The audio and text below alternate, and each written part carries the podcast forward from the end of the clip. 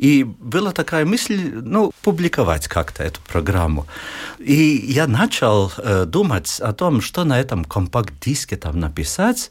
И вдруг э, осознал, что материала-то очень много разного. И для вкладыша в компакт-диск это просто вообще невероятно все вместить, правда? Ну, невозможно. И начал писать. И да, это был прошлый год, и за прошлый год сделал эту целую книгу. Ничего себе Э. Книга, эм, где, в принципе, э, посмотрел такие вещи, почему вообще прусы, что Вот, это вот, вот прусы нам надо к такие? этому вопросу подойти. Я как раз открыла книгу на 83-й странице, где имеется карта Прусес э, Валстес. Мгм. То есть прусы это что такое? Это кто такие? Ну вот, э, в нашем обществе это слово «прус» имеет два значения. И одно общее, что есть, ну, я скажу, стереотипичное значение, это, ну, эти почти те же самые немцы, да, только да. У нас усатые. даже говорят прусаки, даже говорят. Ну да, прусаки еще, э, вот э, усы С такие, усами, как- да, да, да, как у тараканов, да. Это есть э, довольно новое значение этого слова. Старое значение – это балтский народ. вот Балтский народ очень близок к куршам, то есть латышское племя одно, литовцам, язык прусский язык. Это балтский язык тоже. Но этот язык уже ушел в историю, так понимаю, да? Он уходил в историю и теперь возобновился опять. Это не такое простое дело. Ну вот, и эти балтские прусы, они они соседи. В 20 веке, 30-х годов я видел даже вот студенческие э, корпорации делали баль, и там э, четыре балтские сестры. Эстонцы, латыши, литовцы и прусы. Так что Но вот то, что мы говорим сегодня, история э, вашей группы, той самой из 80-х расы, вы исполняли эти песни на прусском языке? сейчас поясню. Интересно. Во-первых, уже в начале 80 80-х годов у меня было такое чувство, что прусы, они как-то слишком забытые, как, э, именно как балтский народ. И мне как-то чисто эмоционально очень хотелось что-то делать с прусами. Нашел одну статью, э, научное исследование «Прусы в латышских народных песнях». Янис Розенбергс, фольклорист, сделал. И там очень красиво он посмотрел что много латышских народных песен, где прусы как соседи.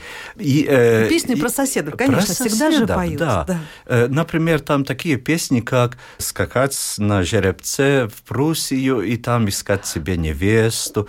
Очень красиво это пелось в этих песнях. Э, Невеста обычно с янтарем, э, весь, так сказать...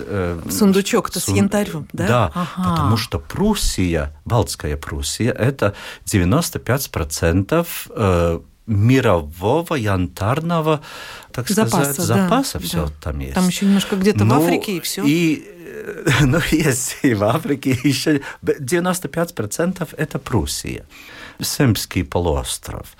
И э, другая вещь, как-то хотела, чтобы этот язык зазвучал.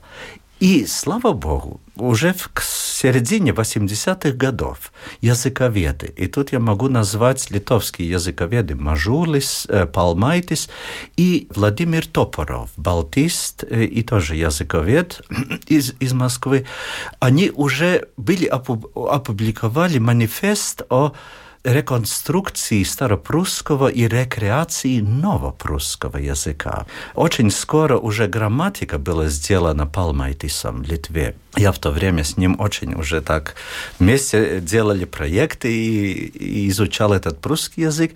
И была такая мысль, а почему не воссоздать прусские песни на прусском, ну, на новопрусском языке, на этом возрожденном языке? Что для этого нужно было? Для в этого нужно отправиться? Сначала материалы собранные, и такие были опубликованы. И, во-первых, это один сборник литовских песен из Пруссии в Пруссии уже с 15 века э, довольно много литовцев было. И эти литовцы не католические, как в Литве, а они э, протестантские, лютераны. И у них совсем другая культура была. И вот э, эти литовские песни э, были собраны в XVIII веку, опубликованы в XIX веку, и они совсем не похожи на песни литовцев в Литве. И мне в то время литовские музыковеды говорили, что, наверное, эти есть литуанизированные прусские песни, потому что литовцы в Пруссии, они жили бок о боку с балтскими пруссами. Ну и влияние было, да, наверное. Ну это одна земля, одна страна была. Ну, что мы сделали с Палмайтисом? Взяли этот сборник э, Лудвига Резы, э, литовские песни Пруссии, и выбрали там некоторые, ну, по мелодическим, другим признакам, которые хотелось. И Палмайтис, как языковед, который э, воссоздал этот новопрусский язык, он и сделал э, прусскую версию этих песен. Слушайте, ну вообще какой-то научный труд получается. Это научный, но да. слава богу, что наука э, в то время шла вперед, и вот языковеды уже сделали все, чтобы такое было возможно. Конечно, где-то вот так вдали был еще эта идея, что что, в принципе, еврейский язык в Израиле, он тоже воссоздан на основе э, старых текстов на основе э, Ветхого Завета и других Воссоздан текстов. бывшим одесситом, да. Мы Но он знаем. сделан так, как будто этот язык э, и жил полноценно и в наши дни. Да, вот иврит это... набрал свою силу, скажем Конечно. честно. Да. Кто знает иврит, они могут читать и Старый Завет. Но в то время этот язык может говорить о компьютерах все, что надо. Ну вот и такая мысль была воссоздать и новопрусский именно э, таким способом.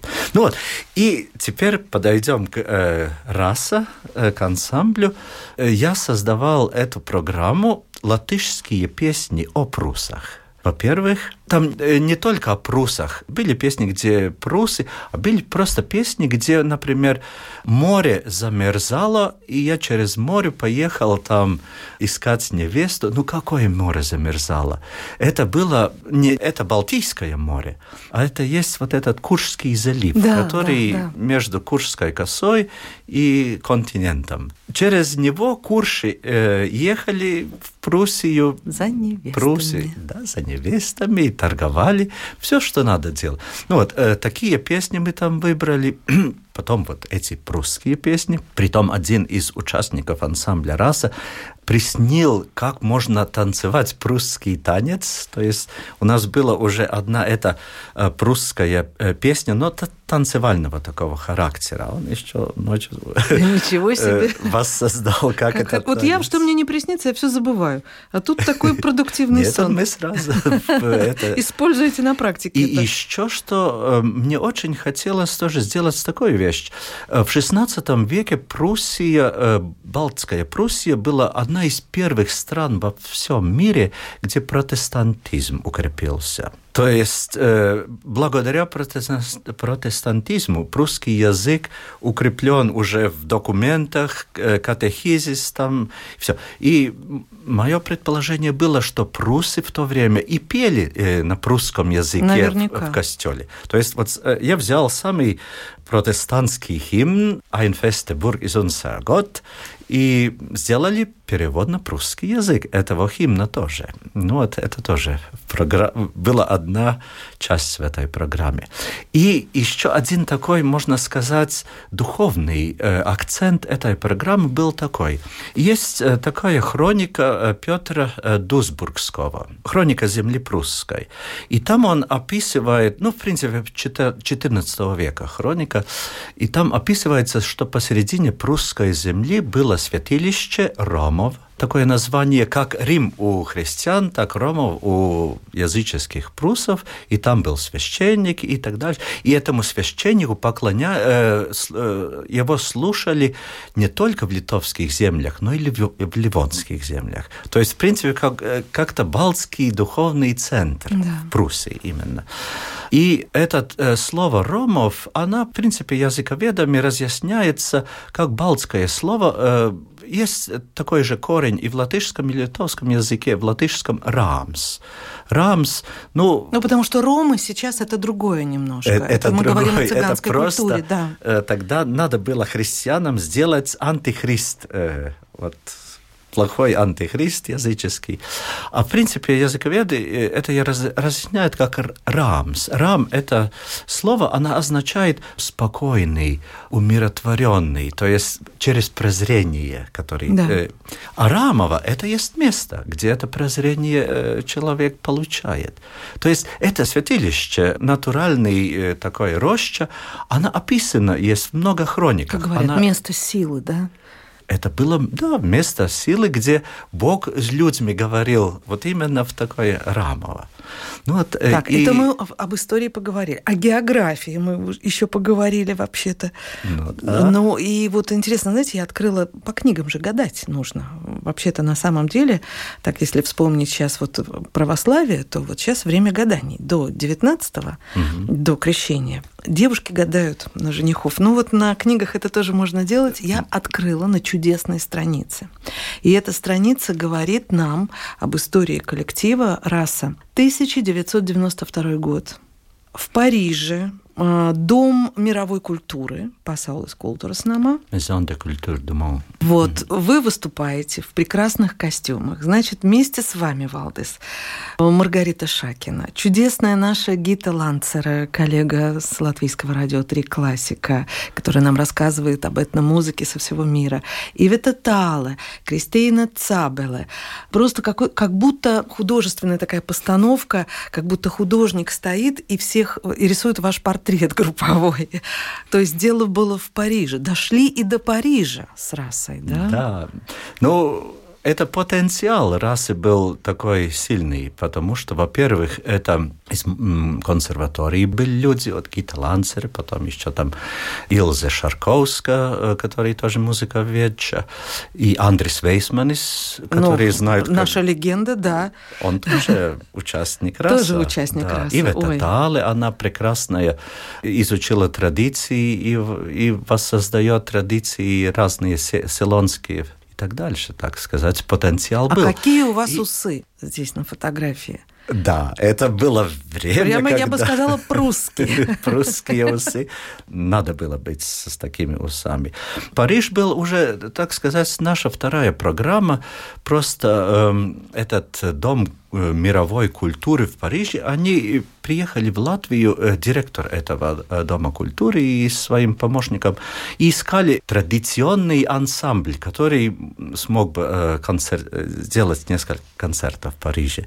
И они переслушали много ансамблей и остановились на расу. Приятно. Раса – небольшой ансамбль, в то же самое время музыкальный и традиционный. Мы, правда сказать, немножко традицию, ну, так сказать, почувствовали традицию через призму э, конца 20 века. Но все равно всем традициям это основа была, так сказать. Ну вот, я, и это была вторая программа, которую мы сделали. Очень много раз потом не концертовала, так сказать. Последний концерт расы был в 98 году в Вашингтоне. И тоже вот прусскую песню мы там одну э, пели из этой первой программы прусской песни. 98 год. А в 88 году эта программа была «Аншлаг». Например, был фестиваль «Балтика», и раса делала концерт в англиканском костеле, переполненный. Был два концерта во время Балтики, вообще места не было. Ну, Валдес, а что мы можем сказать? В 1998 году, получается, раса завершила свою работу, все разбежались по своим э, другим работам, педагогическая деятельность, в общем, стали настоящими метрами в музыкальном мире, в мире культуры Латвии. И сейчас появилась книга. Это вот вообще не сподвигнет вас сделать такой реюнион? Ну, реюнион это был потому что в том 90-м году не все радио захотело записывать, не всю программу. И угадайте, что они отказались записывать из этой программы. Так, так, так, так, так. Ну, этот хорал. Да, ну хорал. то есть духовную музыку они... Ну, так сказать, духовная для меня это немножко более шире, но вот именно, а это не народная музыка, это... Да, это церковное это... песнопение, да. Да. Это другое. Ну вот, э, и теперь что мы сделали? Мы это прошлым летом а, в музее под открытым небом. Э, там есть один костел, Борнес Базница, где есть оригинальный орган, э, реставрированный хорошо, 18 века. Он еще там с механическим этим насосом такой. Угу, все. Дышит, да. Да, ну вот и мы собрались и записали этот хорал э, именно вот в этом костеле Борнес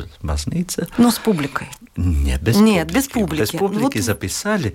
И вся эта программа теперь вместе. То есть в основном 90-й год э, и 23-й год уже 21 века с этим хоралом. А как вы думаете, вот публика вас э, ждет, если сделать такой снова выход с инструментами, с Были уже публики. такие подсказки. Ой, мы хотели бы слышать и да, Ланцер, да. и Вейсман, и так дальше. Ну ладно, может, э, действительно, вот в этом году Вейсманис был э, в жюри Большого приза музыкального. В следующем году он э, сказал, будет отдыхать. Он год через год участвует, будет посвободнее. Может быть, получится.